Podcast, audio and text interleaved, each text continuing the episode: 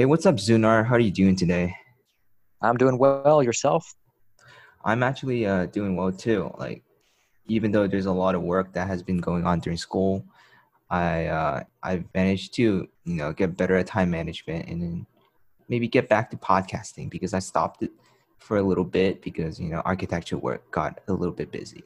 How about you? Oh yeah, school gets you quite busy. Currently, well, I'm not in school right now. My program will be starting in August. Mm-hmm. So for now, I'm kind of home, although still quite busy. Gotcha. So the goal of this podcast is just to, talk about stuff that usually people don't really talk about, or like when you go up to a person and they figure out that you're blind, they're going to be asking you a lot of questions, So maybe this podcast is just a way for them to understand a little bit more what's, as you see in the graphic, behind the mask, So if you don't mind sharing, like, what is your eye condition? So I have a very rare eye condition. It's called Leber's congenital amaurosis. It affects about only 30,000 people in the whole world. Not much is known about it. So it's considered a severe visual impairment, and it's a retinal dystrophy. So as I get older, I will lose my vision. That's how it's supposed to be, at least. We conversed a little bit before this, and you did mention how this condition is actually a little bit complicated after some of the treatments that you have gotten. Like, it certainly confused me. So if you don't mind explaining how this visual impairment is actually one of the more confusing ones out there. Yeah, so its representation is one that most people struggle to grasp, because I walk the line between a fully sighted person and a fully blind person, which are complete opposites. They're juxtaposing one another. But that's the line I walk. So in some scenarios, I have equivalent sight to a normal-sighted person. In other scenarios, I'm basically a blind person. I can't see anything.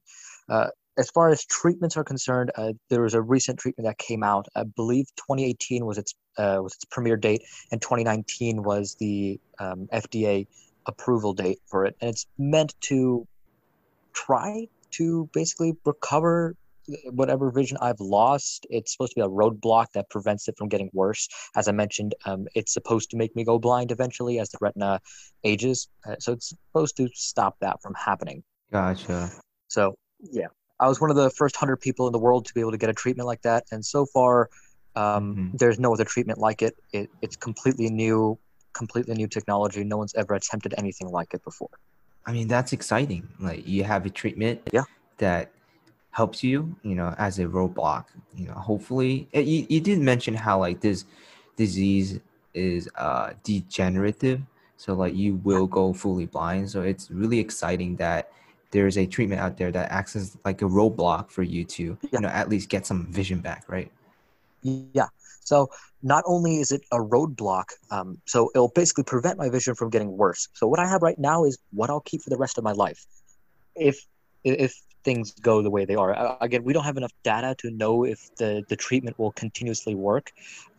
As it is a genetic modification, there's a risk that it just stops working.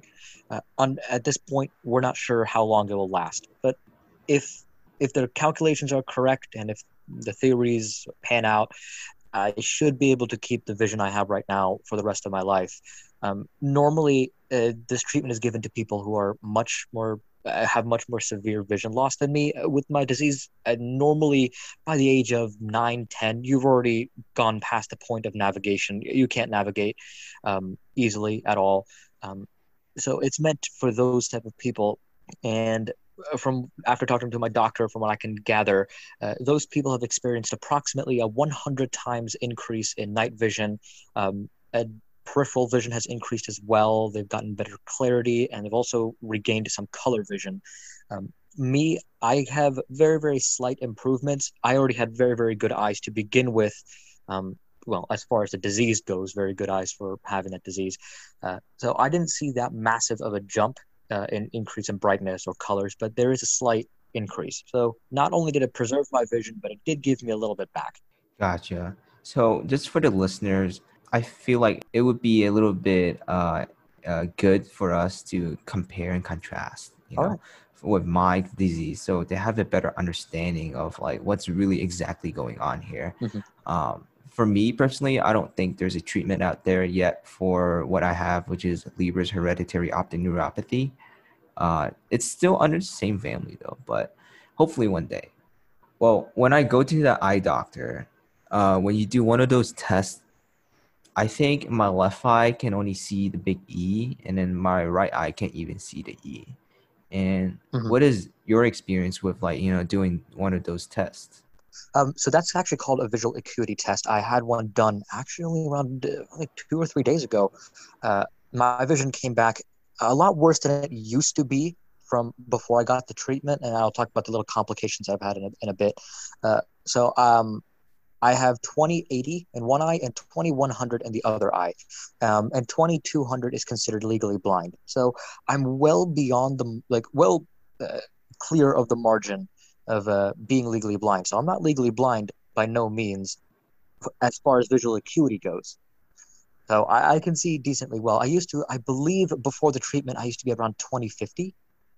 So, I mean, technically my vision has gotten worse after the treatment, but the reason that is because I developed cataracts after the treatment, which was, I think it was like a 5 or 10% chance that if you get the treatment done, you'll develop cataracts earlier in life.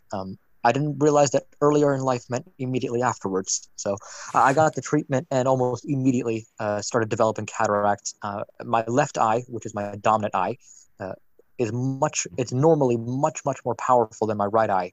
But now my left eye has extremely bad cataracts to the point where now my right eye is better than my left eye, which if anyone knew me, they would say that is a huge vision loss because my left eye was just astronomically powerful compared to my right eye. But now that the right eye is more powerful than left eye, you can see how massive of a drop my right eye had. Performance. Yet still, even with a huge cataract, I still get a higher visual acuity. So the 20/80 is in the left eye. So even though I have a severe cataract, I can see clearer technically according to the tests. So now what is cataracts? I'm not really familiar with that. You have the iris, which is the little colored part of your eye, and then you have the pupil, which is the center part of the eye where light enters. The iris constricts to allow light in and out of the pupil. So if you're in a very bright environment, iris constricts. Right behind the pupil is the lens. And the lens is, it's a convex shape, and it's designed to focus the light so that it hits the macula, which is the back, which is on your retina. So that's basically designed to focus that light onto your retina. And what cataract is it's a clouding of that lens. So there's some kind of buildup, some kind of pigment buildup, or protein buildup. It's a protein buildup in the lens that basically turns the lens white instead of clear, so that when light enters the iris, it's blocked. It doesn't go past the lens into the retina. Oh, I think I've heard this from a good friend I have, and he did say how like the buildup is actually like when light enters, like there's some kind of chemical reaction that happens in your eye, and usually you should get rid of those like when you sleep, but somehow you don't, and they get stuck in your eye, so they're technically quote unquote poisoning your eye. I'm not quite sure how accurate that is. I'm not an expert in eyeballs, but I will say the protein buildup in the in the lens is actually quite common. Most people by the time they're 50 or 60 will develop cataracts. That's just how it goes. It's just a common thing. So cataract surgery is very, very common, very common. But for someone as young as me to develop cataracts is not unheard of. It's happened before. Some people are born with cataracts. Yet but younger people getting cataracts is more of a rarity. You don't see that very often. But what the thing that I'm facing is I don't just have cataracts. I have a retinal problem. My retina is not working properly, so I have 2 deficiencies in my eye, not just one. Normal people, if they have cataracts, they can get a cataract surgery, and they'll cut open the eye, and they'll like slip that lens out and put a new lens in. It's made of plastic, so it's not an organic lens, and it's a plastic lens, and it takes about 5 to 10 minutes to do the surgery. and then you're done. Is it LASIK? It's not LASIK. LASIK is using a laser that goes through the pupil, and it's designed to fix up the retina. So this is a cataract is an incision in the eye. They get a little knife and they cut the eye, and they pull out the old lens and they put in the new lens. Okay, that's really insightful. I thought that I thought they were one and the same before that. That's actually it clears a lot of stuff out. Yeah, LASIK is a type of laser surgery that uses a laser to try to fix a retina. LASIK can fix your vision in some places. I believe, actually, if I'm not mistaken, I think the laser. I'm not an expert at LASIK, so it could be that it's working on the retina, but I'm not sure if it's working on anything in between. I don't know if it really does anything to the lens or not, because the lens is supposed to be clear, so the laser should pass through it. So I'm not quite sure if the laser is designed to clean up the lens or fix up the shape of it, but I know that LASIK uses a laser, not like cutting your eyeball open. Speaking of retinas, you did mention how there's something different with your retinas compared to people with normal eyeballs, I guess. With my eye condition, it's not anything to do with the actual structure of the eyeball. Rather, it's the optic nerve. It's like some kind of mutated gene in there. So what is going on in your retina? So my retina is it has a problem with producing RPE-65, which basically its purpose is this. I'm going to try to explain it simply. So when light enters the eye, it hits a photoreceptor. Well, actually, it hits a chemical, and that chemical is, let's just say it's like a 90-degree bend, and light. So the chemical, let's draw it out this way. There's a chemical in our eye, and it's a perfectly straight line. When light hits that chemical, it bends. It bends that straight line into a 90-degree angle. So that 90-degree angle goes and fits perfectly in the photoreceptor, and it activates the photoreceptor. And the photoreceptor is like a gun. If you fire the trigger, it shoots off one bullet, but then you got to reset it.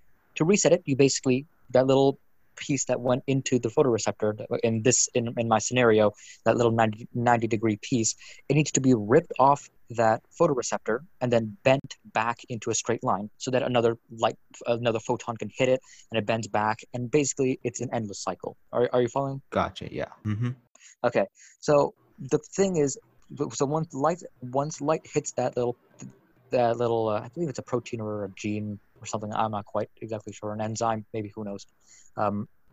Once it hits it, it's bent, goes on to the photoreceptor. The thing that rips it off the photoreceptor is RPE-65. So it rips it off, and then it will be reset. I do not have that ability. So my RPE-65 doesn't function. So basically, once it's bent and my photoreceptor is activated, it can't turn off. It's like a gun that's triggers constantly pressed. And what will happen is as time progresses, the photoreceptor will end up dying. Oh. Basically, what's happening is slowly over time, my retina is dying around the edges first, and then it's going to go to the center. Eventually, my whole retina will be dead, and I won't be able to see anymore. That's how it's supposed to go. So what the treatment is supposed to do, it's called Luxturna. It's constructed by Spark Therapeutics, and it's basically a virus, which has been mutated so that it cannot replicate. Yeah. Normal copy of RPE-65 gene. So the gene they just took out, it took a normal copy from a human and replicated that copy and put it inside that virus. And then they inject that into the retina. And what happens is the retina is like, oh, look, there's a new copy. What I'll do is I'll stop using the old copy, the mutated copy, and I'll just start using the new one. So instead of the eyeball constantly producing the bad mutated copy, it starts producing the new copy, which is the normal copy. And what that's supposed to do is, since it's normal copy, it'll prevent the photoreceptors from dying, and you'll be able to see, basically you won't lose your vision in the future. And the photoreceptors that are just about to die, or like the ones that are very, very close to dying, it'll prevent those from dying, which is why it gives you maybe a little bit of vision increase. So instead of the photoreceptors fully dying, it lets them survive. Gotcha. So that's kind of the gist of it. It's a lot more complex. I'm not an expert on this. I mean, even researchers are trying to understand this probably. So don't quote me on a lot of this stuff. It's just a bit of knowledge that I've been able to accumulate from a lot of reading and asking people around and asking doctors. So that's kind of how it's supposed to work. Well, that's certainly very insightful, and, obviously more than I could gather up myself. Certainly my vision came in really late, like around, it's been a little bit more than 2.5 years. And I think yours, you were born with it, right? I was born with it. Okay. So since I know the feeling of, you know, having a vision that's degenerative, and it does not feel well, right? It's like every single day is a different mm-hmm. day. And certainly having a vision that's stabilized is way better than having a vision that's degenerative, right? Let's talk about what you see on a computer screen, because for me, I can zoom in and then see stuff. But from talking to you before this, you said that you actually get eye strains, but you still can see little words. Yeah. So I can do computer work. I struggle with it since it's just hard on my eyes. I don't like using Zoom Text or it's called JAWS or something like that. Yeah. Like those zooming softwares. Now I don't prefer using those as basically what it does. It zooms in the screen and then you just gotta keep scrolling side to side. And what it basically does, if you're not familiar with it, it gets the display and expands it so that you can only see a small portion of it. So your whole display only becomes a small little corner in actuality. And then as you move your mouse to the side of your screen, it scrolls that little that sight window over and shows you the rest of the screen. So basically at one time, even if you could see everything, at one time your whole display will only display a small chunk of the display. So you won't ever be able to see the whole image being displayed. You'll only be able to see small chunks. And for me, I found that that's more of a struggle since, I mean, I can't grasp a full image. Most things have some kind of proportion. There's a top, a bottom, left and right, and they're related, especially in architecture and design. So if you zoom in and you can only see a small portion at one time and you can never see the image all at once, you know, to me, it's more of a loss than it is a gain, which is why I prefer not using that. And then on-screen readers are always, if you've used an on-screen reader, you know that they're a complete hassle because they'll always read what you don't want them to read. And then it's always a struggle to get them to read what you want them to read. Exactly. I know that feeling too. It's like they read the date, mm-hmm. they read literally everything. Like they read out every single letter, number in like a hyperlink. And you're like, no, I don't want that. You know? Oh, yeah. I mean, I've tried them several times. Read and Write Gold.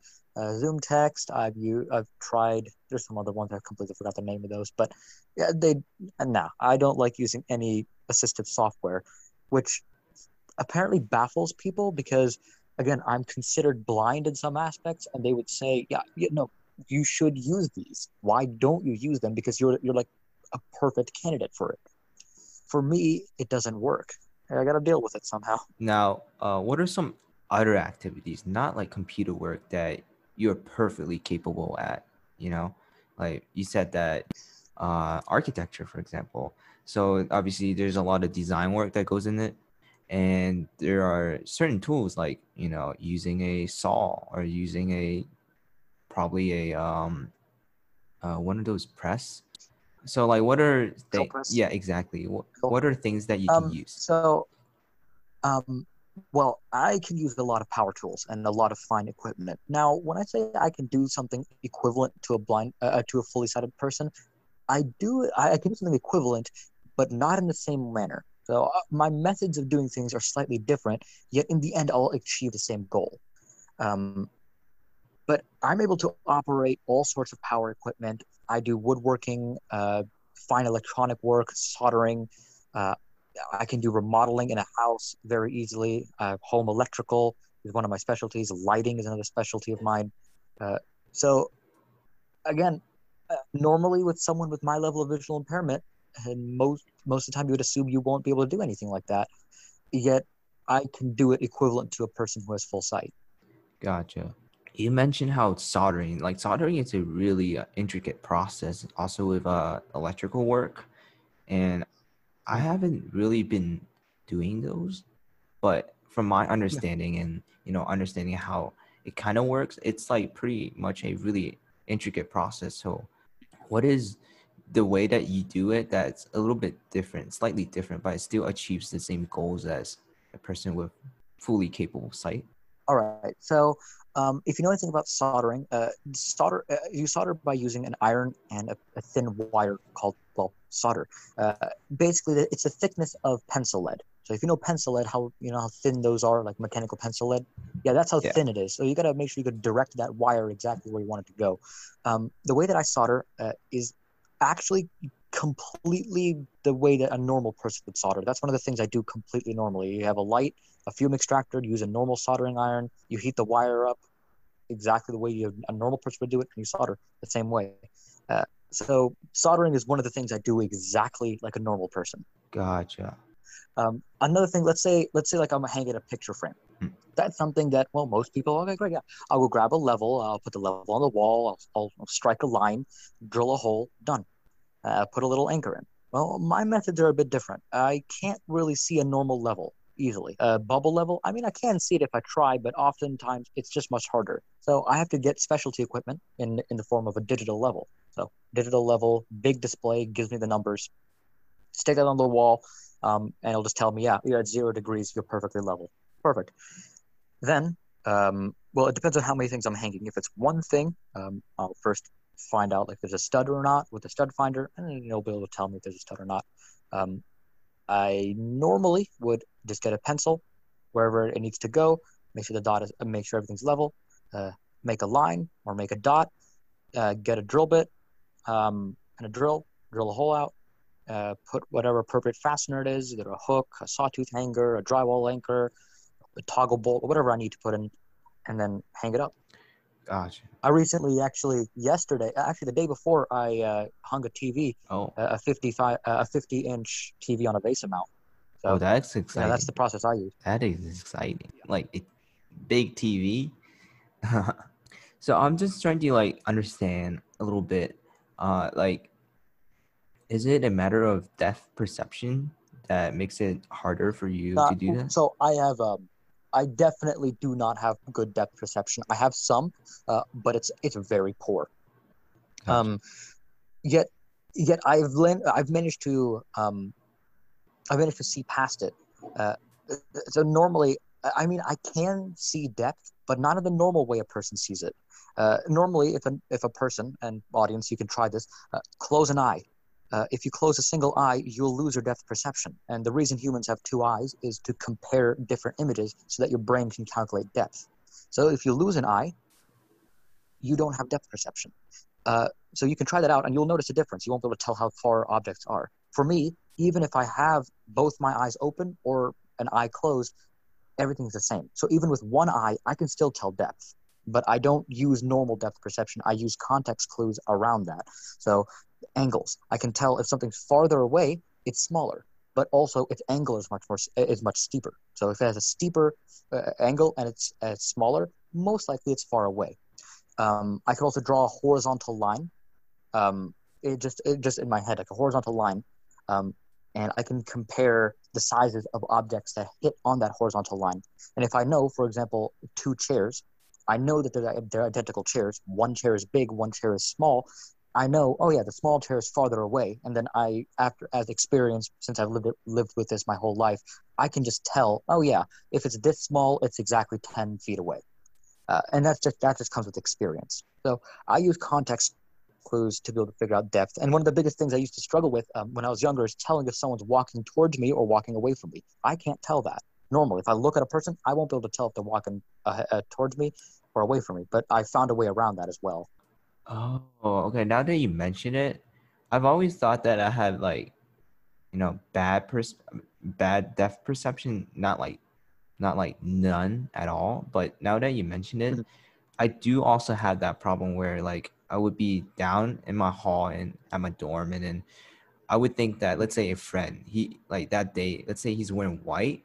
But then it turns out there's another person, but they're actually walking away from me. And I would think like, why is my friend walking away from me? Like, and then after, let's say 5 seconds, they get smaller. And I was like, oh, they're walking away from me, not walking towards me. And I do get that problem really frequently. Now, the way that I do it is actually the technique that I use. There's different techniques, but it actually depends on the floor. Funny enough, I draw a line on the floor and I watch the person's feet.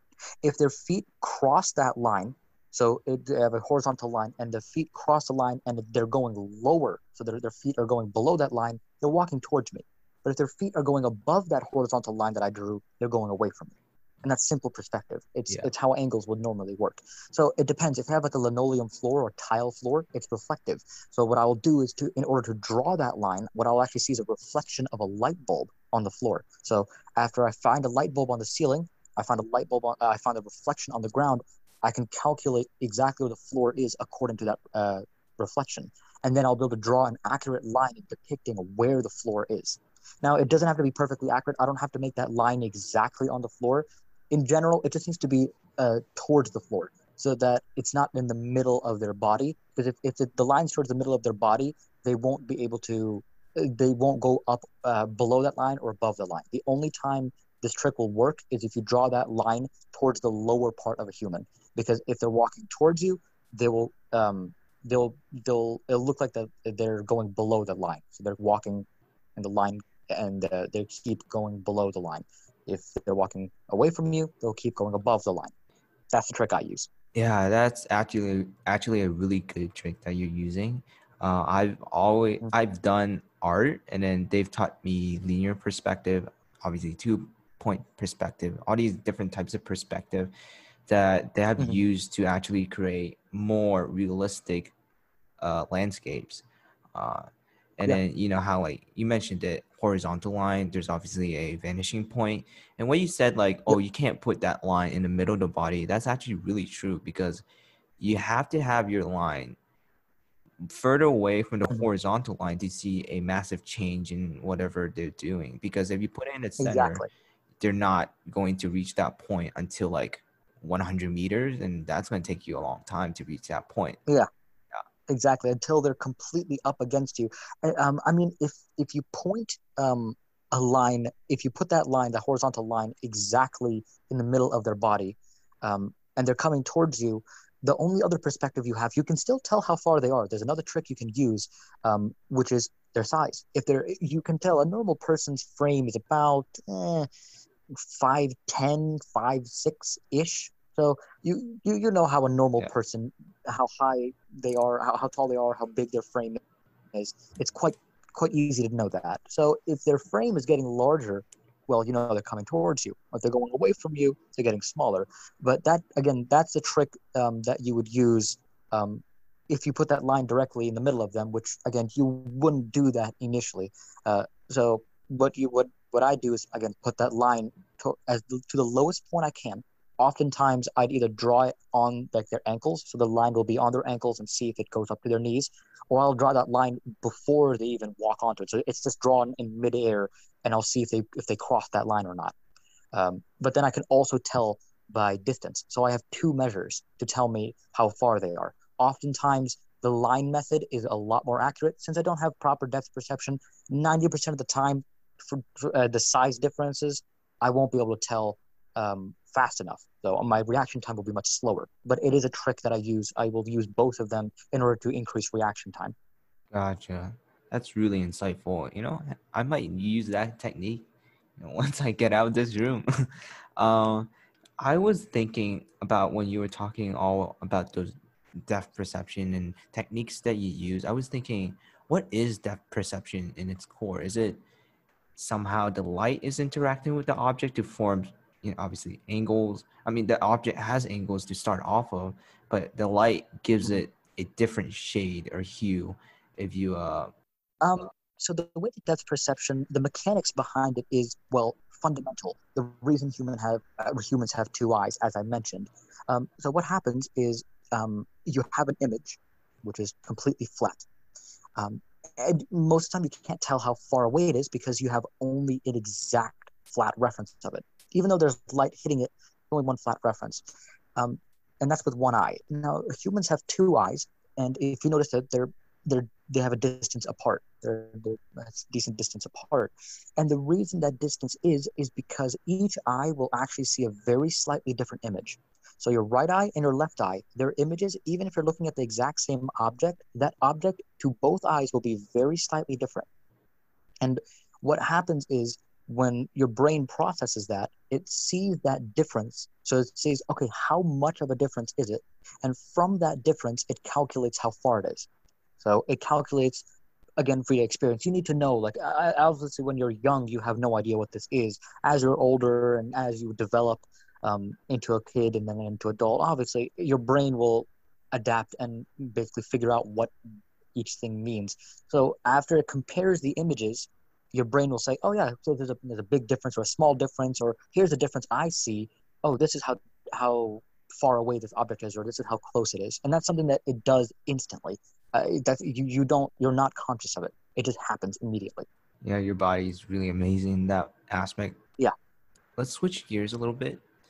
You mentioned architecture. Mm-hmm. Obviously, I'm also studying architecture, and it's mm-hmm. great to meet another person that's really interested in architecture, because there's not a lot of people that are like us, visually impaired or even blind, that are in mm-hmm. architecture in general. And you mentioned before our conversation that there are only, in fact, 2 people in the whole world that are fully blind. Like, they don't have eyesight at all, mm-hmm. that are actually in architecture, mm-hmm. in the architecture field. From the time that I've spoken to Chris Downey, mm-hmm. a blind architect. He's one of them. He said that the other person that he kind of knows from Spain, he's mm-hmm. like, last time he's spoken to him, like after he got his PhD or master's from like a university there, but he's not exactly mm-hmm. Sure if he's practicing or not. But Chris Downey is the one that is practicing for sure. So my mm-hmm. question is, what really got you interested in architecture? All right. So architecture in general is an extremely broad field. In the engineering world, or the whole STEM category, it's the biggest umbrella. So, for example, to become a mechanical engineer, there's one path. You got to do A, B, C, D. You're a mechanical engineer. Architecture, there's really not a set path. You can do a huge amount of different things and still technically become an architect. And if the person that I am, I really don't like doing one thing repeatedly over and over again. I have a lot of interests. I want to do all sorts of different things, and I want to design, build, and create different things. And to allow me to do that, architecture is still not the perfect match, but to this day, it's the closest one that I found. Gotcha. So that's why I'm pursuing. From my understanding, architecture, what you said, is broad. Like, you can have mm-hmm. a huge amount of expertise in a huge, like a really broad field. Like, you can know soldering, for example, and also know really intricate physics details to mm-hmm. How windmill works, or even like hospitals, yep. right? Because all of that yep. really adds up and helps you design something that is beneficial for the wind farmer, for example, the person in the hospital, mm-hmm. the patient, or even mm-hmm. the warehouse, let's say, for the person that's working in soldering. So a lot of these stuff that you gain knowledge in general is really helpful for you to mm-hmm. design. And the word that I use for that is insight. If you have insight into a lot of different perspectives, when it comes down to the pen and paper, you'll have a better design. I'm pretty sure you've seen some kind of project or some kind of object. You're like, okay, yeah, so whoever designed this clearly has no idea how to use it. They just designed it for the heck of designing it. And you're like, I have a complaint. This doesn't work. That doesn't work. There's this problem. And it's like, yeah. For example, like, let's say I'm using a bandsaw. Yeah, I want someone who knows how a bandsaw works, who's used a bandsaw before, to design a proper bandsaw. Because they're going to design it better than someone who's, hey, can you do me a favor, design a bandsaw for me in 5 minutes or 10 minutes or whatever on a piece of paper, and then figure out how to make it work. No matter what you do, if you've used something, you have insight on that object or whatever you're doing, you will do it better than people who just do it for the heck of it. Yeah, that is something that I also want someone to know what they're doing before they design whatever. Yeah, one of the like a big thing that I see is I mean, this is a very nitpick situation here. Like exit signs. Have you ever on an extent, they're like dark red. They're supposed to be illuminated so you can see them. Yeah. Well, here's something. I can't see them. And I know that a lot of visually impaired people can't see them either, because red is actually the weakest wavelength of visible light. Well, one of the weakest wavelengths. There's other ones, but red is approaching one of the weakest wavelengths, which means a lot of people struggle seeing it. Now, I understand why it is red. I know the mechanics, exactly the reason why it's red, of the colors and the entire science behind it. But to me, I mean, if it's an exit sign trying to help you get out, I wish either they have dual colors, so you have a red one or maybe a one with green. Green is the preferable one that I go with.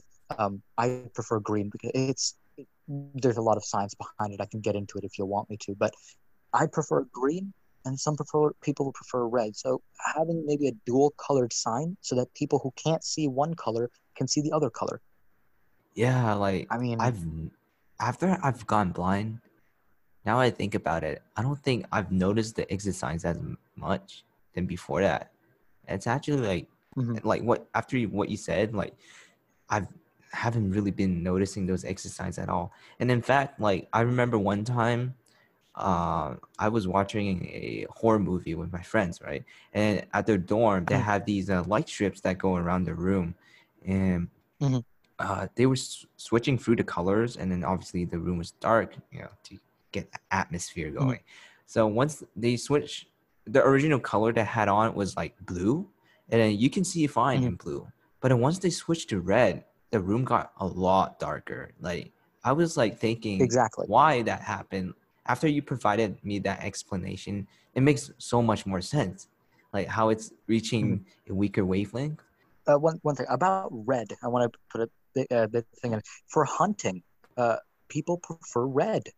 It's because it doesn't mess with your rods, the rods in your eyes. Cones control colors. So you have 3 cones, red, RGB, red, green, blue. And then rods control brightness. So, you know, if you go to the doctor, they say, yeah, sit in a dark room for 10, 15 minutes so that your eyes adjust to the darkness. Yeah, that's your rods adjusting to it. Red doesn't affect them as much. So if you're in a dark room and you turn on a white light and you immediately turn that white light off, guess what? You got to readjust your eyes. It'll take you forever to readjust. Well, most people, it's something that quick, it'll take them some time to readjust. With red, it won't mess with their eyes that much. So in hunting, they prefer using red because they can see without having to mess up their night vision. Same reason why pirates used to wear an eye patch on one eye, because when they go into the deck or under the ship, they can remove that eye patch, and one of their eyes is already adjusted for night vision. Yeah, I remember like seeing something about that. That's when I saw that, like how pirates do, like why they have an eye patch. Like, I was like, whoa, I didn't know about that. You know, obviously there wasn't like a lot of light in fixtures or, you know, gas lamps that were available to them. That's why. That's why red light is, again, it's used for low illumination. You were saying something about green beforehand. Yeah. Before we go there, is that why the primary color red are used for like those those red dots? I think that's what they call it. They put it on their gun to like focus, like a laser, like focus on that target. Like, it doesn't really distract the target, right? Yes and no. So lasers come in 2 primary colors these days, red and green. Green lasers are actually really powerful. They're a more powerful laser. They're easier to see. Most people prefer green lasers over red lasers in the construction field and in general. The problem with green lasers is they take an enormous amount of power to run, and also the diodes are very difficult to manufacture and they burn out very quickly. So basically, a green laser is a very, very premium thing. For example, let's say if we go to the laser level, I can get a red laser for $30.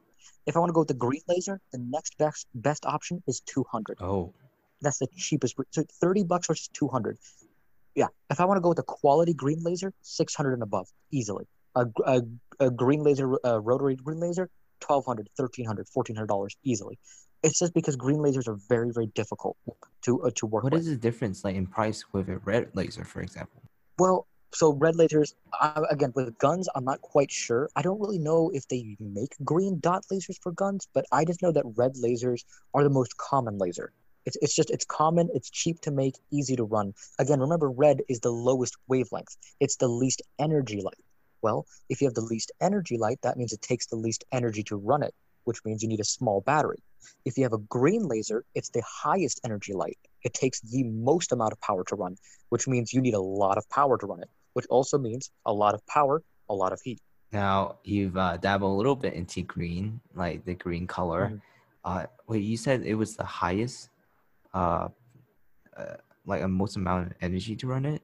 Is that what you said? Yeah, so green, well, in actuality, it would be blue. So it's red, yellowish, greens, then goes to blues, ultraviolets, and then you have gamma radiation. So basically, as far as you go into the smaller wavelength in the electromagnetic field, the more energy it is. So gamma radiation, super high energy, yeah, it will kill you. The green light is not as powerful as blue. Blue is still a little bit more powerful. But the funny thing is green makes up approximately 2/3 of brightness level indication in the human eye. So to determine brightness, 2/3 of the brightness determination is done by green. So the more green you have, the brighter the image feels. Oh, so I didn't know that. Now that's a little trick. Samsung displays are very, very bright. Yeah, they're the brightest displays. That's because they use a pentel arrangement. They don't use red, green, blue pixels. So a pixel's RGB, RGB, RGB. That's pixel. They don't use that. They use red, green, blue, green. Red, green, blue, green. Notice how there's an extra green. Mm-hmm. That extra green is what gives it brightness. Oh. It's because the human eye determines about 2/3 of all brightness as green, which means if you have a green light, it's very, very easy to see. In fact, it's the easiest color for humans to see, green. Oh. So you can see how a green laser is much easier to see than a red laser. Same thing with an exit sign. If you have a green exit sign, it's much easier to see than a red sign. Now there are there are problems that go back and forth between going with green and going with red, and that's with wavelengths. See, green can be blocked easily. It's because its wavelength is smaller. I forgot the nanometer scale. It means that dust particles or smoke particles in the air can block it technically a little bit easier. Red has a bigger wavelength, which means it takes a bigger amount to block it. For example, I think you'll be able to get this. One of the biggest things in astronomy is the 21 centimeter wave mark. So the 21 centimeter wavelength mark is a very important mark because it is what lets us know if a galaxy or if like a galaxy or a cloud or dust cloud has any stars in it. And what 21 centimeter wavelength means is it takes an object 21 centimeters in diameter to block it. So 300 nanometers, it'll take an object 300 nanometers to block it. 21 centimeters, it'll take an object 21 centimeters to block it. So if you think about it, a dust particle being 21 centimeters big is not likely because it would be considered a rock by them. So blocking a 21 centimeter wavelength is very difficult. Or blocking a really high, like 2,000 nanometer wavelength. If I don't even know how far they go. I could be completely wrong with the smallest ones. But if you try to block a super small wavelength, it's very easy to block it.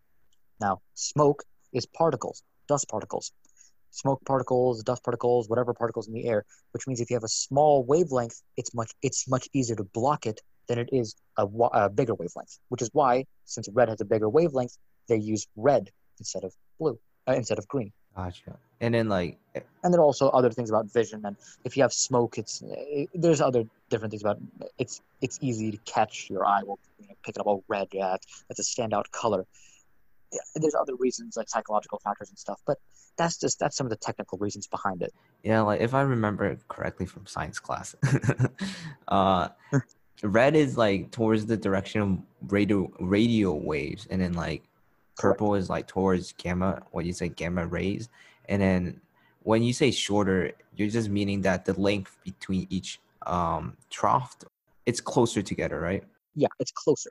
Exactly. So that's what you mean by it's shorter. It's not yes. or smaller. It's not like it's shrinking or like scaled down. It's just a shorter wavelength. Exactly. So you could Google up the electromagnetic spectrum, and if you Google that, you'll see how the waves start out super wide apart, and then they get smaller and smaller, and they get super, super close. And when they get closer, you have a smaller wavelength. That's what that means. And again, the simple fact is, again, you have a smaller wavelength. It's more energy, but easier to block. You have a shorter wavelength. It's harder to block, it's harder to see as well. And that's also why 5G is you probably have heard a lot about 5G spectrum or phones being much faster. Yeah. Hey, the problem is that if you're in a room or you have a brick wall, you won't get signal. Even if you're in a normal room, your hand is enough to block the signal. Well, the reason is it's 5G, which stands for Generation 5, not 5 gigahertz. So it's the fifth generation. It's using a much smaller wavelength that can carry a lot more data. But because it's a smaller wavelength, it's very easy to block it, which means your hand is enough to block the signal. But something with 4G, it's slower, but uses a bigger wavelength, a wider wavelength, which means it can go through brick, it can go through walls, windows. See that? Yeah. So that's the reason why normal phones like the Note 20 Ultra or these new phones that are coming up with the 5G antennas, they have a lot more antennas around them, 5, sometimes 6 antennas, not just one. It's because if you're holding your phone, that's enough to block the antenna. So what they do is they put so many antennas in there that it's impossible. Theoretically, they're hoping that you won't grab your phone in a way that you'll block all the antennas at once. So at least one of the antennas will be able to pick up the signal. Yeah, it's not like you would use two hands, and that's the purpose behind it. And then block all the antennas. If you were to block all your antennas, I think they're thinking it might be in your pocket and you're not using it. So there's no point of accessing 5G data. Yeah, I did see. You could, technically, I'm not quite. I believe it can go through your pocket though. I believe 5G signals can go through your pocket, but again, that's the limitation of wavelengths. Yeah, I did see a video by Marques Brownlee talking about this, about 5G. How it's mm-hmm. way faster, in fact. Oh yeah. But it's just what you said, a brick wall can just block it and you can't use it. Yeah. You have a tree in the way, a power line, even the smallest little thing. You turn a corner, done, you lose signal. So that's the downside. That's the reason the whole massive retrofit they're having throughout the world. It's to add a ton of antennas so that theoretically you can't block the signal. So even if you turn a corner, well, there's two antennas. You're on one side of the corner, you have an antenna. You turn the corner, there's another antenna.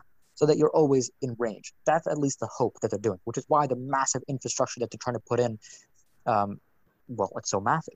That's the reason. Yeah, is to prevent that signal from being blocked.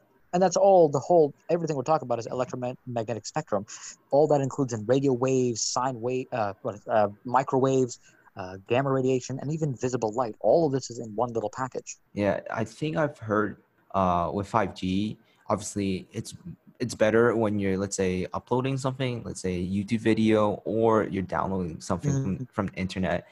You want to download yep. that stuff really quickly. And I think, if I remember correctly, from looking online, it said that they're trying to do a way where it's you use the 5G when you're downloading or uploading, but you switch back mm-hmm. to 4G when you're just scrolling on your screen or just surfing the web, the more basic stuff. Mm-hmm. Exactly. And that's just the whole reliability thing. It's much easier to block a 5G signal, so might as well stick with 4G that is able to go through walls. Imagine you download an image, let's say a movie. You walk into an airport hangar or something like that, or an airport terminal, and done, you lose signal. Mm-hmm. That's great and all. You managed to download your movie, but then you immediately lose your signal. That's what's the point of that, which is why it'll revert back to 4G. Mm. Now, going back to Samsung phones and screens, mm-hmm. green is the color they use instead of the traditional. Did you say RGB? Yeah. So red, green, blue. Those are the primary colors of light. Red, yellow, blue are the primary colors of pigment. So if you have paints and colors. Red, yellow, blue. When it comes to light, it's red, green, blue. Gotcha. You said their screen, they're not using pixels and they're doing something different there. Is that why they named their screen OLED? No. But their OLED stands for organic LED. And it's basically, if you want me to delve into the chemistries behind it, I can.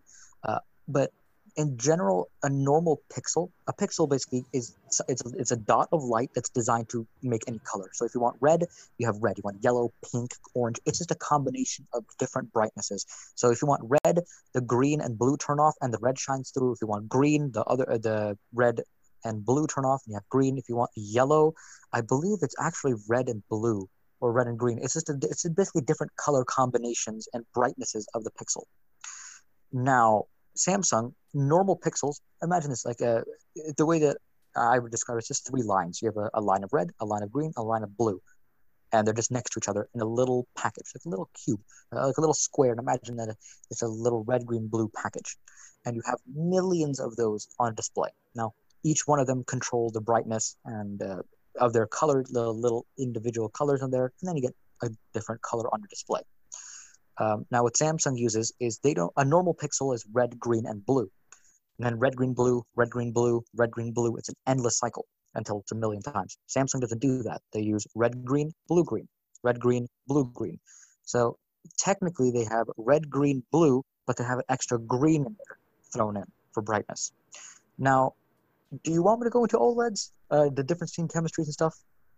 Yeah, like now that I think more about it, I think I heard something where LEDs or there's like a light thing that displays the pixels on screen, while OLED is like light and controlling individual pixels, right? So the difference is OLED, which stands for organic LED, it's a very thin display and it uses organic particles, so organic stuff that with phosphors and stuff that's red, green, and blue. And what happens is every individual pixel, so red, green, in Samsung, let's just call it red, green, blue, because you can have OLED displays that are red, green, blue for the sake of simplicity. You have red, green, and blue.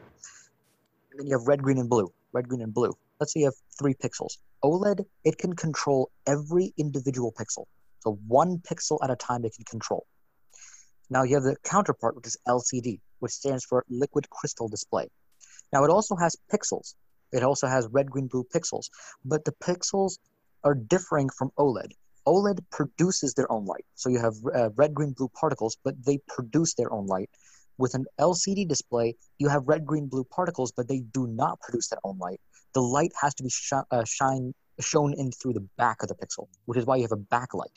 So that backlight shines through the red, green, blue layer, and that's what shows color. With OLED, it's the pixel itself that produces the light. Oh, so that's why their screens are thicker with LCDs versus OLEDs. Exactly. You have to have a backlight, and you also have to have polarizing layers. So that's why if you want to go completely black, like let's say you want a black background on an LCD, you will never be able to get a black background, because what happens is the pixels, there's a polarizing layer, and if you know about polarizing, it lets light through one way, but if you twist it, it blocks light.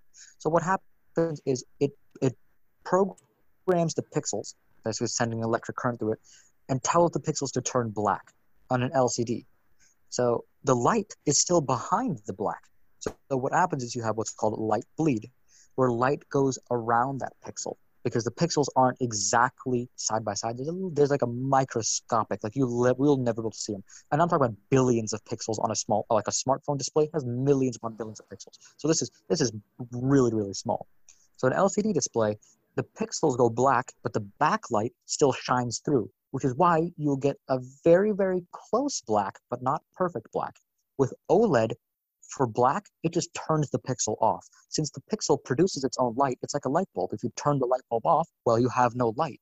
If you have no light, well, you'll have perfect black, which is why when it comes to cinematography or cinematic video, a lot of people prefer OLED displays because they get pure black.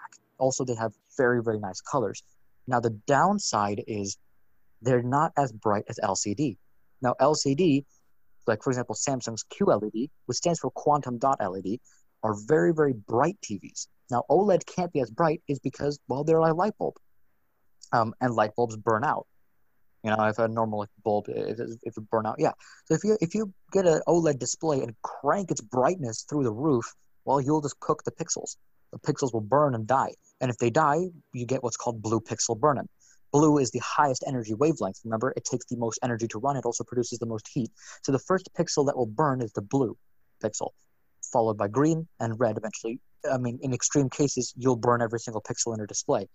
With LCD, you don't have that. You have an LED backlight, but then you have a layer in front of it, which is the pixels, which means the pixels can never burn out. The backlight can burn out, but oftentimes they're built more robust because they can be, and they won't burn out, which is why you can crank the brightness up on an LCD TV without having any kind of pixel burn-in issue. On an OLED TV, if you try to crank up the brightness or you have a really, really high brightness TV, yeah, you'll start burning the display. And you can see it. If you look at old smartphones like Samsung's, Samsung especially, Samsung is the pioneer of OLED displays. If you look at Samsung's, you'll see like a ghost image of the keyboard or a ghost image of some kind of text. And it's like it's there but not really there, and it's because the display has burned that image onto it permanently. Oh, yeah. So with smart TVs, like when you have OLED, like I've seen this in person, like it's way more dynamic, like because the blacks are actually blacks, and like there's all really a range there, and everything you said was like really insightful with how like LCDs works and everything like that. And speaking of green, you know, you did say how it's like 2/3 of what we recognize for light. I mean, humans like money, and money is green. Yeah. There you go. I mean, brightness is determined. The human eye does determine brightness from green. And again, that's why if you want, in my recommendation, if you want a bright display, bright TV, go with the Samsung. They're thicker, but they'll give you a bright display. Now, colors might not be the, oh my God, they're popping out and it's like I can touch it. It's not going to be absolutely perfect, but it's really, really close. It's basically personal preference. LG is my go-to brand for OLED. If you're going to go with OLED TVs, just go with an LG. LG is the second king of OLED panels, but they're the number one king of large OLED panels. OLED panels are very, very difficult to produce, like very difficult. To get a consistent OLED panel, we couldn't do that for years. One of the first things to actually have a full OLED display was Samsung, and I believe it was the Tab, Tab S. Like their tablet, right? Yeah, the Samsung Galaxy Tab S. I think that was the first tablet, first large screen OLED device. Because Samsung is the pioneer and the king of OLED. So they were the ones to pioneer the larger OLEDs. Now LG has taken the range of large OLEDs, but when it comes to smartphone displays, Samsung's your number one company. In fact, even Apple uses Samsung displays. Yeah, I heard that. Like how their new iPhones are actually using Samsung screens. Yeah, it's because Samsung is they're the best at displays. You just cannot beat Samsung in their display technology. Gotcha, yeah. Well, doubling back to architecture. So we had a conversation before this, how just trying to, I guess, understand more like why you chose architecture and then how I chose architecture. You know, for me, it was just combining math and art. And also like I had a really broad interest in many different areas, and it is really fit in well with architecture. So what was yours like what led you to architecture? Can you just describe the journey, let's say like education wise or just interest in general? So mine was actually a process of elimination. That's how my journey in architecture began and actually ending very, very soon. Basically I knew I wanted to be an engineer from the beginning. Like I was like 5, I'm like, I want to be an engineer, done. So I got into college. Okay, I'm going to do civil engineering first. From people that I've talked to, I'll go with civil engineering. Decided not to go with that. It's not what I wanted to do. So I went to mechanical engineering next. Mechanical engineering also turned out to not be what I wanted to do, because mechanical engineering was just basically sit in front of a computer, design things all day. You're doing mechanical stuff, cool, but it's mostly computer work. And then after talking to Chris, he put me in the path of architecture. I had architecture in my head. I'm like, yeah, architecture, that's it. It's not bad. And then he was the one who's like, yeah, you should really pursue architecture. And unfortunately, before I can even pursue it, I'm going to be ending it. So, yeah, unfortunately so. It turns out that basically the likelihood of me being able to get an architectural degree is almost zero. So I'm still on the fence about if I really do want to pursue a career that I have almost 0% chance of actually being able to even get my degree in. Oh, is it because of like the huge amount of computer work that's involved? Nope. It's just, it's computer work, but also my eyes. Again, there are things that I can't do. There are things that I can do. And unfortunately, architecture requires a lot of things that I can't do. I mean, if I go to like work, let's say I'm an architect, a practicing architect, and I have a job, yeah, I will succeed. I will be completely fine because a job environment is very different. The problem is the education. The education system is requiring so much in so many different aspects in order to get that architectural degree. And unfortunately, because of my visual impairment, the likelihood of me being able to go through that education system and passing and like even be able to take the engineering exam is virtually impossible because there's no system built for people who are visually impaired. They just don't. Basically, if you're visually impaired, no one thinks you should become an architect. It's just they don't plan for it. There's no system in play, which means that everything is designed for a normal-sighted person. So if I'm going to become an architect as visually impaired, I got to do it their way, or there's no other way, technically, for the education system at least. And that's what I'm facing now. I can be the one to persevere and muscle my way through that system and try to make it happen. But the likelihood is that I'm not going to be able to bend an entire established system just to work for me.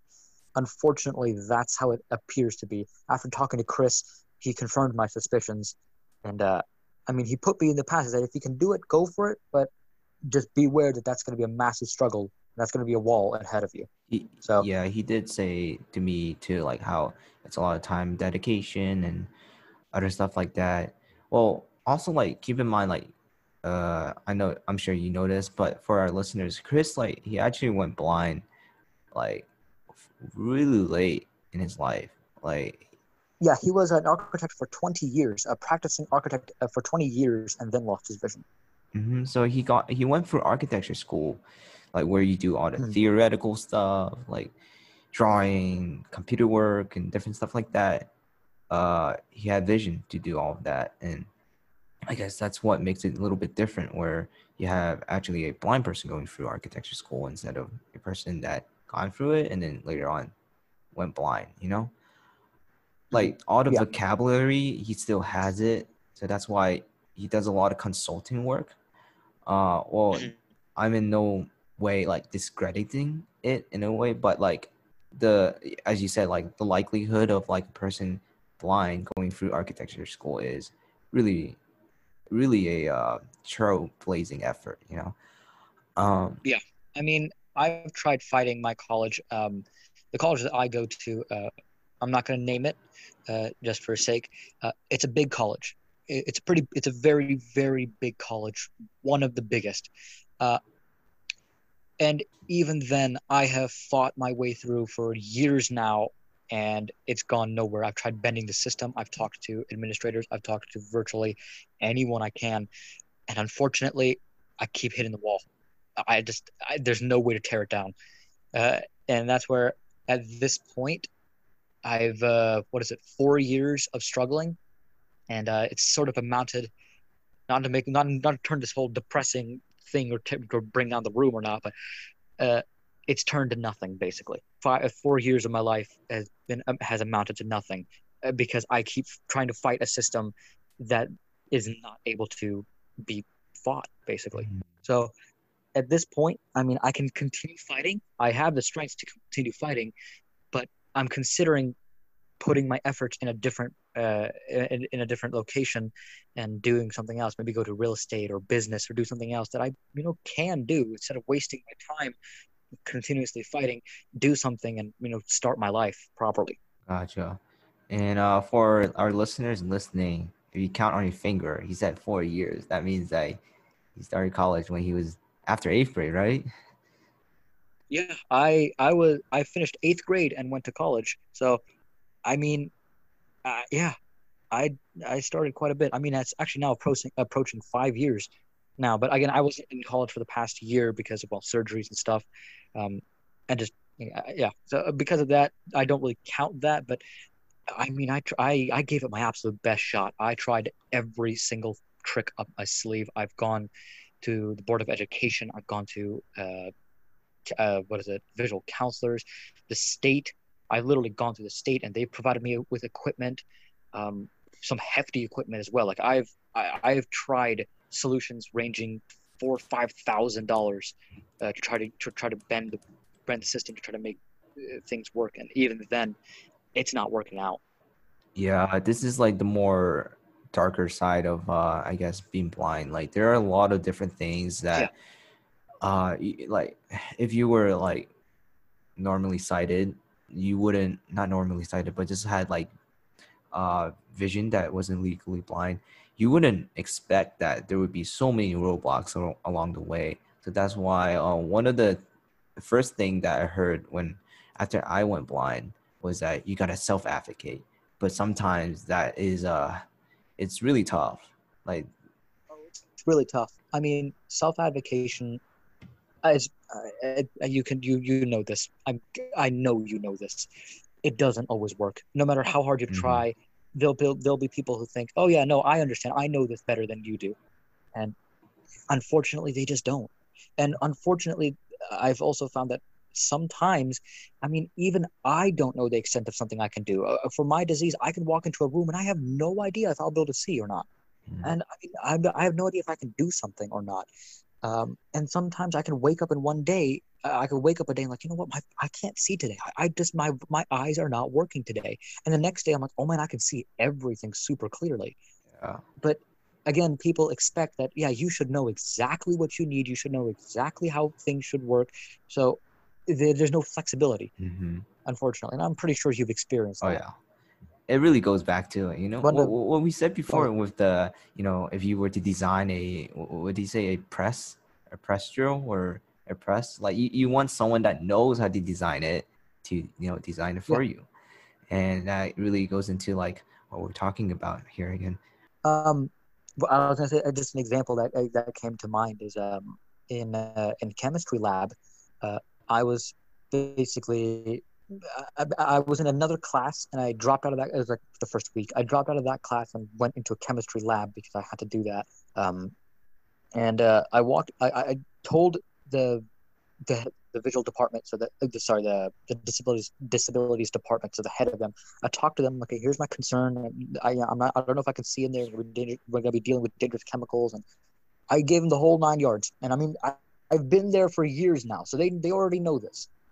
I walked into the lab, and they had nothing in place, no preparation. I'm like, okay, and I'm like, I can't see anything in this lab, and you want me to deal with like hydrochloric acid, and I can't even see. So let's say I spill acid somewhere. What am I supposed to do? And they're like, no, you need to be able to figure it out. You need to be able to do it. What do you mean? They said, well, this is your fault. I'm like, how is this my fault that I can't do something? And they said, you should have scouted out the lab 2 weeks beforehand and then told us exactly what you need. And I'm just like, okay, so 2 weeks before lab, well, we're doing nothing. So lab is just closed. This is a closed place. I can't see. We're not dealing with chemicals then. So you want me to walk in there and then predict that, oh yeah, in 3 to 4 weeks, I'm going to start seeing this exact thing. So make me an accommodation. And they're like, yeah, you have to do that. I said, how? I can't predict the future. I don't know if I can do something beforehand. And then like, yet, no. And then like teachers, like professors are really stingy about not letting their, I wouldn't say syllabus, but it's like their lesson plan. I've asked this before. They're really reluctant on giving you their lesson plan to you because they just don't want you to share it with everyone. But we're not sharing it with anyone. We just like use it to just to, you know, what you said, trying to be proactive beforehand, you know? Oh yeah. I've had some pretty terrible experiences at college. Some very, very bad professors. That chemistry lab, by the way, we had multiple meetings with the dean of the college, with the head of the department, people that I knew. And yeah, I walked out of that lab simply saying, have a great day, and dropped out of that lab immediately. Yeah, it's tough. It got that bad. I got the Board of Education involved as well. I mean, no person should have to go through that level to involve a legal organization in order to fight for, in my opinion, a very reasonable accommodation. I don't know. I mean, if you want me to go into details, I could tell you what happened. It's up to you. But no, I mean, professors I mean, yeah, they don't want to give you lessons like notes or PowerPoint slides. Wait, they don't give you those? Good luck getting those. Oh, well, they give you afterwards, yeah, like, but they never give it to you beforehand. That's my experience. I mean, I'm good at convincing. I was at a psychology professor, funnily enough. Yeah. I'm like, hey, can I please have your notes ahead of time because I can't see your blackboard, the little projector board easily. It would be nice. And she's like, no, I can't give it to you. And this, like, listen, I know, but I'm visually impaired, and I need this. And here's my documentation. Here it is. She's like, no, I just can't do it. I'm like, okay, I really do appreciate it. Thank you so much. Have a great day. I walked out of that lab. And I have a friend in the disabilities services department, and I went to him. I'm like, hey, look, but can you do me a favor? Can you like get me the notes? Yeah. Less than an hour later, I had all the notes, all the PowerPoint slides, and after that, she's like, okay, every single time, she's like, oh, here are all the notes. I printed them out. I even enlarged them for you. Like, thank you. I appreciate it. So, I mean, I'm good at convincing. And again, that's where self-advocacy comes in. You need to be stern. Do not shift. If someone says, go do it this way, and you're uncomfortable, don't say, sure, I'll try it. Like in chemistry lab, they said, oh, no, just try doing it. I'm like, oh, like, no, I'm not doing that. They're like, oh, go grab a drawer of glass. I'm like, okay, a drawer of glass. Let me go walk around a room with obstacles all around me, and let me go find a drawer that I can't see in, and then let me go pick it up and walk with it through the entire classroom where there's people walking around, and a room that I can't see in, and then put that down. Let's see how well that goes. Let's really see how well that goes. Yeah, class is clear. Like it sounds like there's like to a normal listener, it sounds like there's a lot of problems. There are a lot of problems. We're just trying to be proactive beforehand. Ooh, and there's so many different stuff that can go wrong, you know? And then when it goes wrong, they blame it on you. And they're like, oh, why didn't you see it beforehand? Like foresee it. And then, what? Yeah. Exactly. Yeah. I mean, there are a ton of small struggles here and there. I mean, I can name just a couple examples. For me, like a normal worksheet. Can't read a normal worksheet. Blackboards, chalkboards especially, huge problem. I have to use a video magnifier. Basically, it's a camera that points at wherever I want, and there's a display that displays it. It broadcasts that video, live video, to the display, and I can enhance it. So I can have like black and white, or I can have color. I can zoom in and out. I can change like to yellow and green, basically whatever contrast I want. Chalkboards, huge problem, because I use black and white. So what it does is it turns anything that's light into white, anything that's slightly dark into black, so that it basically eliminates all shades in between. It's just pure black and white. You have a chalkboard, and you make a line on it, and if you erase it, you have a little bit of chalk dust left on that chalkboard. Now that chalk dust is a little bit light. So what my camera sees is a pure white smear on the display. So if you write over that, a normal human being will be able to see, oh, yeah, they just wrote over that. Yeah, but yet my camera will be like, nope, I can't see anything. So chalkboards for me are a huge problem. Same thing with whiteboards, reflections. If I have a reflection on the whiteboard, well, I can't see anything because the camera and my eyes are just blinded by that reflection, and nothing else is able to be well processed. So even the smallest things. Gotcha.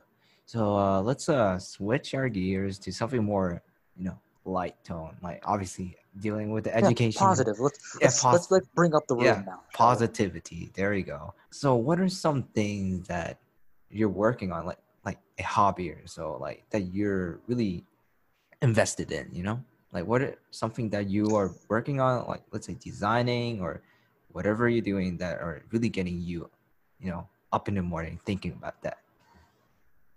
All right. So funnily enough, remodeling. That's something that I'm focusing on quite a bit. We got a new house, and I've been just working on that. And for that, designing like different things. So we need lighting in that house. And so, I mean, I could just put like a normal light bulb and screw it in, but I can't see in a normal light bulb. I need a lot more light than normal. So I'm like designing different fixtures and different things that will look beautiful in the house as well. So like a handmade wooden fixture, but will be very, very functional, very effective. Other things are just, I'm not really, for now, they've been given the back seat, just different prototypes on different designs. Well, not prototypes yet, but different designs. I'm designing a suit of armor, kind of like Iron Man, but not quite like Iron Man. There's there's a lot of small little things that I'm constantly working on. For now, the biggest thing that I'm focusing on is again, lighting and different fixtures and different things and accoutrement that I can add to a house to, make it a home. Okay. So now, I'm in architecture. I know that the contractors, not the architects, the contractors, even not the interior design, just the contractors, when they put in light fixtures, they try to go with the cheapest options possible. That's why you get those boob lights. Do you know what those are? Just like a half dome light fixture that are slapped into the ceiling. It's some people are just furious about it. Just there's a following of people who just hate it, just absolutely hate it because of how ugly it is. But then there are other people that are well, it's cheap, and just slap it on there. Yeah, I mean, we had a contractor come in our house, and okay, we have our living room. Our house was built actually pretty recently. Our main house it was built pretty recently, but I mean, for whatever reason, they didn't install lighting. There's no electrical in the ceiling at all. Oh. So I mean, there's nothing. So we had a contractor come over. I'm like, okay, so how much would it be to put lighting in? He's like, oh yeah, we $13,000, and that's only I think 20 lights in total, and those are can lights. They're the little, those little circles you cut in the ceiling. Yeah, little bulb yeah, and the cylinders. Light. Yeah, yeah. So $12,000 to $13,000 for that. That's expensive. And yeah, so he brought the bulbs. And we told him, okay, my brother has the same disability as me. So I'm look, we need a lot more light. For example, you need 50 lumens to see. Yeah, we need 1,000. So we need a lot more light to be able to see. So can you do your research and find some bright lights? He brought in 2,700K lights, which are very, very, if you know anything about color temperature, they're very yellow. I can't see in yellow light. I need white light. Same with my brother. So he brought yellow light, and I think he was 400 lumen fixture, and I'm what did you bring? It's oh yeah, we're gonna put this up. I'm okay, no, we're not doing this. And the guy had no idea what he was doing. So before he even began his work, we're no, we're not doing this. We're not proceeding with this. I was 18 by that time, and I decided to take up the challenge myself, and I installed a lot of lights. In our living room, I put 18 in the living room, 12 in our study room. I put 14 in our dining room. I put 12 in the kitchen, 5 in the soffit, 6 upstairs, 8 in one bedroom, and 8 in another. That's a lot of light. I don't know. That's a lot. Yeah, and I got all that done. Yeah, I mean the initial run. I mean all this cost. This all cost me about $2,000. Oh, he was now charging. He was doing 20 lights for $12,000. Charging. He was doing 20 lights for $12,000, and in one room alone, I put 18. 18 plus 12, that's 30. Yeah. Plus 14 plus 12.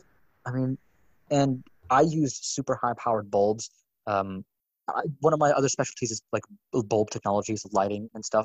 For me, I'm very specific with the type of lights I need. Normal lights just won't do it. I need to have a very even beam pattern. I also need to have a specific color temperature as well. Or else my eyes just won't work properly. I won't be able to see things properly. So I need to have a very specific color temperature.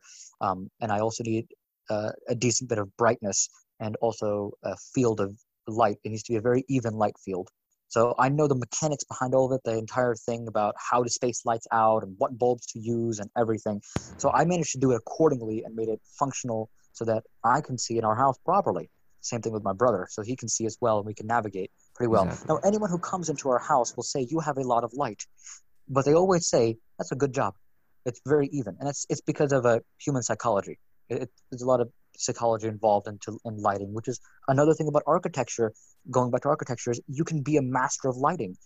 Chris Downey mentioned that he knows a friend who is a professional architect in lighting. Oh yeah, he specializes in lighting. Yeah, which is again, you're an architect, but all you do is your specialty in lighting, and that's one thing. Is I made myself basically. I wouldn't call myself a perfect expert, but I'd say I'm decently knowledgeable in lighting, so that I can do what I needed to get done. Yeah, lighting is a bustling field. People need lighting. you're certainly going to get work for sure. People need light. And then people need light. That's a good line. People need light. And then just for the listeners, like, what is the normal amount of light fixtures or lights that you need in a bedroom, for example, or the living room? So actually, I wouldn't put it that way. The metric that I go with is approximately 75 lumens per square foot. So basically, let's say you have a room, which is 10 by 10. It's a 10 foot by 10 foot. You have, what is that, 100 square feet? Mm-hmm. Yeah, 100 square feet. And you have a 100 lumen bulb. Well, you have 100 square feet, 100 lumens. That's 1 lumen per square foot. I need approximately 70. Now, most people are fine with 1 lumen or 2 lumens per square foot. So like a 200 lumen bulb, most people are able to see that. I need a lot more than that. So our rooms average approximately 74-ish lumens for the living room. And actually our study room, I upped that brightness up. I used some higher powered bulbs and I put that to 100 lumens per square foot. My shop downstairs where I do all my building and I have all my tools and everything, that is around almost 200 lumens per square foot, which is, in any person's perspective, it's retina piercing. If any other person goes down there, their eyes will burn from the amount of light that is. But for me, I need that much light. Yeah. So a lot of green. Yeah. I mean, that's the metric I go with. Now, a normal person, I'd say, if you want if you look at like a mansion or a nice, beautifully lit home, and like, oh yeah, that's a beautiful home. Approximately, I'd say around 10 lumens per square foot, 10 to 15 lumens. That will give you a nice bright room, and it will give you a very nice color. Layout, light. So the lights will be laid out in a pattern that it's appealing. And also color temperature wise, I use about 5,000 K, which is white, considered whiter light. And the super white light is 6,500 K, but that's blue in many people's opinion. You don't want to use that. No home uses 6,500 K. 5,000 K light is the bluest that most people would ever go. 2,700 K is incandescent. So if you look at like an incandescent light bulb, around 22,000 K approximately is an incandescent light bulb. 2,700 K, yeah, it's a bit better. If you go to any kind of shopping store, approximately 5,000 K. Gotcha. Yeah, like, so thinking back to what you said with that guy installing your lights, like he really was like scamming you or something. And this reminds me, of like, do you know Lisa Guerrero from Inside Edition? You know how she like sets up these guys, like the plumbers, the electricians, and they would like just tap it a little bit, be there for an hour, smoke a cigarette, and come out like, oh yeah, you have a breaker that broke down or whatever. I switched it out and everything like that. And it had like cameras just looking at what they're doing. And she'd be like, oh, this is Lisa Guerrero from Inside Edition. What were you doing down there? And they're like, hey, get on my face, please, get on. Like, I feel like it's like that sort of situation. I mean, I'm going to be honest with you. If I were a contractor and someone said, hey, look, I want to install 20 lights, I'd charge about $10,000 as well, because the amount of work required is incredible, because the ceiling had no power. Remember, there's no wire running in it. And what you have, if you know anything about a house, there's no, where I installed it, there's no attic. So you can't just go up and run wiring. You have a downstairs floor, you have a ceiling. And then if you walk up the stairs, the ceiling becomes the floor, and it's only 8 inches thick. So in 8 inches, you have the beams that support the house. You can't crawl in 8 inches to run wire. Yeah. So there's no way to run wire, and it requires actually a bit of demo before you can do it. So you got to cut holes in the ceiling. You got to drill through beams. I had to cut a hole in the wall, and I had to run brand new Romex cabling. I got to find a new line cable. I had a lot of work. In fact, it took me almost 2 days of constant work just to be able to get the electrical up there and getting the lights installed. It's a lot of work. Oh yeah. But it's also, again, it's considered a specialty thing. This is something that I would not recommend a normal homeowner tackle. Like if you're going to tackle your own lighting in your home, know exactly what you're doing. You better be a high level person, because there's a million ways to mess up. Oh, yeah. It is not easy work, and I would highly recommend stick with a professional, have them do it. There's too much that can go wrong. Luckily, I'm well versed in NEC, which stands for National Electricians Code. I'm well versed in NEC. I know my way around electricity very, very well. I know my way around a house's construction. Again, this is where architecture comes into play, my interest in home construction. I know exactly how a house is built. I know the exact materials used. I know exactly what tools to use. I also have a pretty specialty arsenal of specialty tools of all sorts of like 90-degree bits and specialty cutters and all sorts of stuff that you would normally never have. So I'm very well prepared to tackle a task like this. So if you're better to install lighting, either just do like a mounting fixture. You know, the little dome lights you talked about, they just mount up into a ceiling. Do that or a ceiling fan, or don't install can lighting yourself. There's too much to do. And homeowners, you mentioned how there's a lot of different ways to mess up lighting, and you can zapped and die. And I've been shocked before. You won't die immediately. I've been shocked before several times. But I mean, if you wire it incorrectly, you'll burn your house down. Oh yeah. I didn't think about that. That's true. I mean, the houses in America are made of wood and drywall. And if you know anything about wood and drywall, they burn pretty quickly. So, I mean, electricity, it's not just that. Like if it's even things that like box fill calculations, if you even know what that is, electrical boxes have a calculated thing where you can only have a certain amount of wires in a box. And the reason is if you have too many wires, well, they'll produce heat, and heat will cause the casing to melt, which will cause a possible fire or arcing. If you have arcing, you have a fire, well, your house is burning down. Gotcha. So that's where NEC comes into play, where what wires to use, the gauge, thickness, how much to strip it, what kind of wire connectors to use, exact switch, how many runs can you do. All of that needs to be calculated, all of it. Now I understand why electrical engineering, that's one of the toughest engineering fields that you can go into. Now I understand why it's so tough. Yeah, I mean, electrical engineering, to me, electrical is, I'm not a commercial electrician. Put me in a pack, tell me just get a transformer and start wiring a transformer up. No, I will not. I cannot do a transformer wire up, and I can't do those super, those big towers transfer power over. I can't do any of that. No, what my specialty is home electrical, so residential, from start to finish. So from the wires coming out the ground, like the two wires that supply power to the house, to installing an electrical panel, to putting circuit breakers in, to putting outlets, to running, I can do all of that, A to Z. Gotcha. So we're nearing the end of our podcast, and it's been a while. Yeah. Do you have any questions for me before we sign off? No, I do not. Okay.